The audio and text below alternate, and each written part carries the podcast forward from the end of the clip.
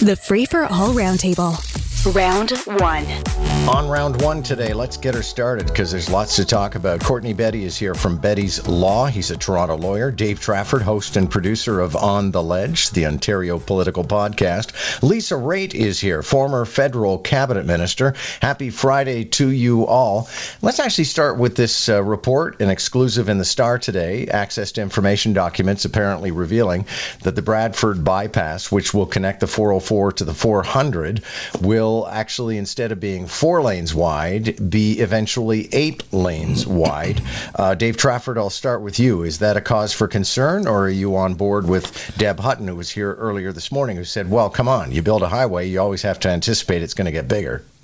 No, I, I, would agree. I mean, we just heard the traffic report, and Lisa's talking about all the congestion east west, and certainly that's in the 401 at the top of the city. But uh, you know, when when you begin to look at uh, the commuting patterns in the GTA and beyond, out in the 705 region, et cetera, we begin to see where it's not everybody's coming into the downtown or into the you know Toronto proper. That in fact we have a lot of folks who are uh, making that commute from Durham region over to Halton region. So to, to have that relief valve is important. But you also have to remember that number we keep throwing around, the number of people who are going to come to live in the GTA and in Ontario in the next 10 years. I think it would just be bad planning generally to just say we're going to build it only have uh, four lanes and not anticipate the possible need to go to eight lanes because then we would really be complaining about it. Yeah, okay. Well, Courtney Betty, the problem for a lot of people seems to be that this is fairly sensitive land, and we're talking about two different highway constructions. We got the 413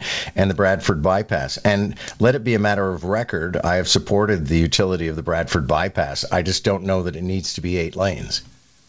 Well, uh, I totally totally agree with Dave, though, John. Um, the biggest challenge that we have right now in our city is that we had not planned for situations such as this as to how to increase the, the lanes of traffic. So, though there are absolutely concerns in terms of the environment, um, you know, I, I, think they would be negligent if they did not plan that if there was growth, there will be the opportunity to expand. So it's it's a it's a mix of both. But I think you've got to come down on the side right now of planning for potential expansion.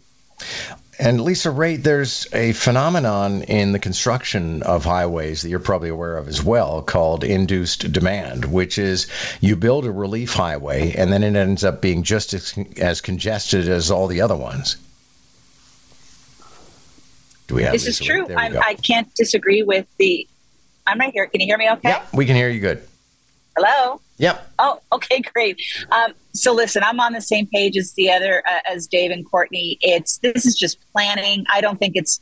I don't think we're breaking any stories here. Engineers are going to do their engineering work. I mean, what's important is are they going outside the envelope that has already been approved as part of the Impact Assessment Act? They're not. So they're just thinking about what the future looks like, and maybe it'll induce demand, but maybe it's going to be all electric vehicles and autonomous trucks. Who knows what's going to be the future, right? Let me play you a bit of audio we just listened to, but it's delicious and enjoyable, so we'll play it all over again. This is Jagmeet Singh in the House of Commons, and he begins his remarks with, When I'm Prime Minister, and wow, this is merciless. Well, member for Burnaby South. When I'm Prime Minister, I will keep my promises. Now, another promise, let me try again. Order.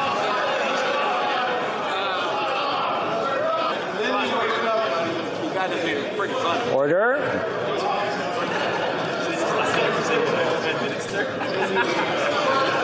Okay, let me turn to the person who actually served in the House of Commons, uh, Lisa uh, Raitt. That's that's kind of merciless, isn't it? Uh, so cringy. um, but you know what? You got to try on those phrases because you got to see what the reaction is. He's going for the top job, but you know what I want to know, and I don't know from the audio is were the Liberals laughing because that's his partner right? I mean, if the liberals are mocking the partner, I would not be feeling very good about it myself.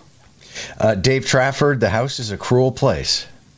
Yeah, it, it just uh, so happens I was uh, having my lunch at the time, and I flipped on the television and I saw this uh, happening in, in the uh, in the house during question period. Uh, to Lisa's uh, question is the cameras weren't broad enough in terms of their angle to show what the Liberals were doing, but certainly the Conservatives were going to town. But on the other hand, the NDP were as you know standing up and, and cheering for their guys. So, but he did get a chance to say it three times, so I I think he might have won the day actually at the end of it all. Okay, I mean Courtney Betty, uh, I just I don't I don't see Jagmeet Singh becoming the prime minister. I guess that's why people were laughing. John, that's exactly it. You know, and if you think of where we are right now, there is this um, separation in Canada. You've got uh, Poilievre, you've got uh, Trudeau. It's a unique time for Jagmeet Singh to figure out that he's going to be, you know, the person in the middle. And if the NDP was to reorientate their thinking, because if you look at the last election, 36% of the, the largest voting bloc was visible minorities for the Liberals. And that's a piece that Jagmeet Singh can go after. And I don't understand why he doesn't recognize that he should be positioning himself as the balance for Canada and sort of get rid of this idea that one day he will be prime minister, because it doesn't look like that's a possibility. Um, meanwhile, Justin Trudeau yesterday, I don't know why he did this, but I guess it's uh, a way of being hip to the hipsters. He said, Hey, got any questions? Ask me. And I'll start with you, Dave Trafford, because you spend enough time on social media. Uh, people came back with everything from should dogs wear pants to how do mermaids have sex? All predictable, just except the subject matter maybe in some cases. But the the, the, the uh, my question is why? I mean, why do this? Why bother? Uh, it's not as if um, you know th- there was any real um, action that he was going to be able to take. And to me, it just kind of underlines how frivolous he is as a as a character. I mean, I, I just don't understand how this at all grounds him as you know somebody that we want to have as a leader of the country. Lisa Raitt, I guess it's a certain devil's bargain when it comes to social media. You have a certain facility with it, but I guess you also always figure you got to be measured. You do. Um, I can't figure out if today we're in favor of being on Twitter or we're not in favor of being on Twitter. Are we pulling out or are we staying in? I mean, pick a day, and and you don't know what's going on. But on a very serious note, look, a lot of the hate female politicians, female reporters get comes from Twitter. And I just found it interesting that they would want to bait the bear and see what comes out of it because when you bait the bear, you're going to end up getting you're going to end up getting some unsavory elements coming out after you. And it, why give them the platform? Why give them the the opportunity to uh, express their opinions like that and get you know shine a light on it? Um, Courtney Betty, I sometimes wonder why some politicians are even on social media. There's uh, one congressman in the United States who was always implicated in a sexual abuse case at a university, and every time he tweets about something, I, I always go into the feed just to see, and everybody's just like, "Well, who didn't uh, do what they had to do when they needed to do something they needed to do?" Sometimes I think it's better to not be on social media.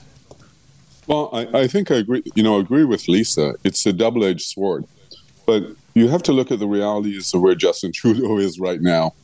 Um, he's trying to connect with people because there is a perception that he's aloof from Canadians, and so here was an attempt to try and connect with Canadians. Ask me anything that you want.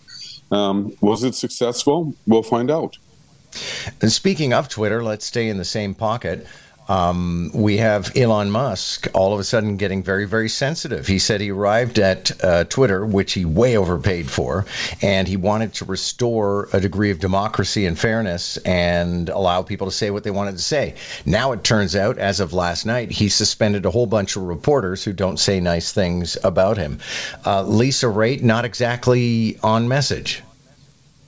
No, um, you know, as I said, John, I'm just confused about whether or not we're supposed to like Twitter or not like Twitter these days. And for him to just start willy nilly going after people and shutting them down, it's causing a lot of attention. Maybe that's what he wants, but who who knows? I'm I'm beyond second guessing what Elon Musk is doing with Twitter. Yeah, I have to say, I mean, Courtney Betty, I even hesitated to put it on the agenda this morning because I find Elon Musk is just becoming so irrational. It's a bit like talking about Kanye West. Is he actually of sound mind? Well, John, that's the thing, and, and you and you raised the right question here because I'm still wondering what is his plan because I believe he does have a plan, right? uh, in the back of his mind as to what he's going to do with Twitter.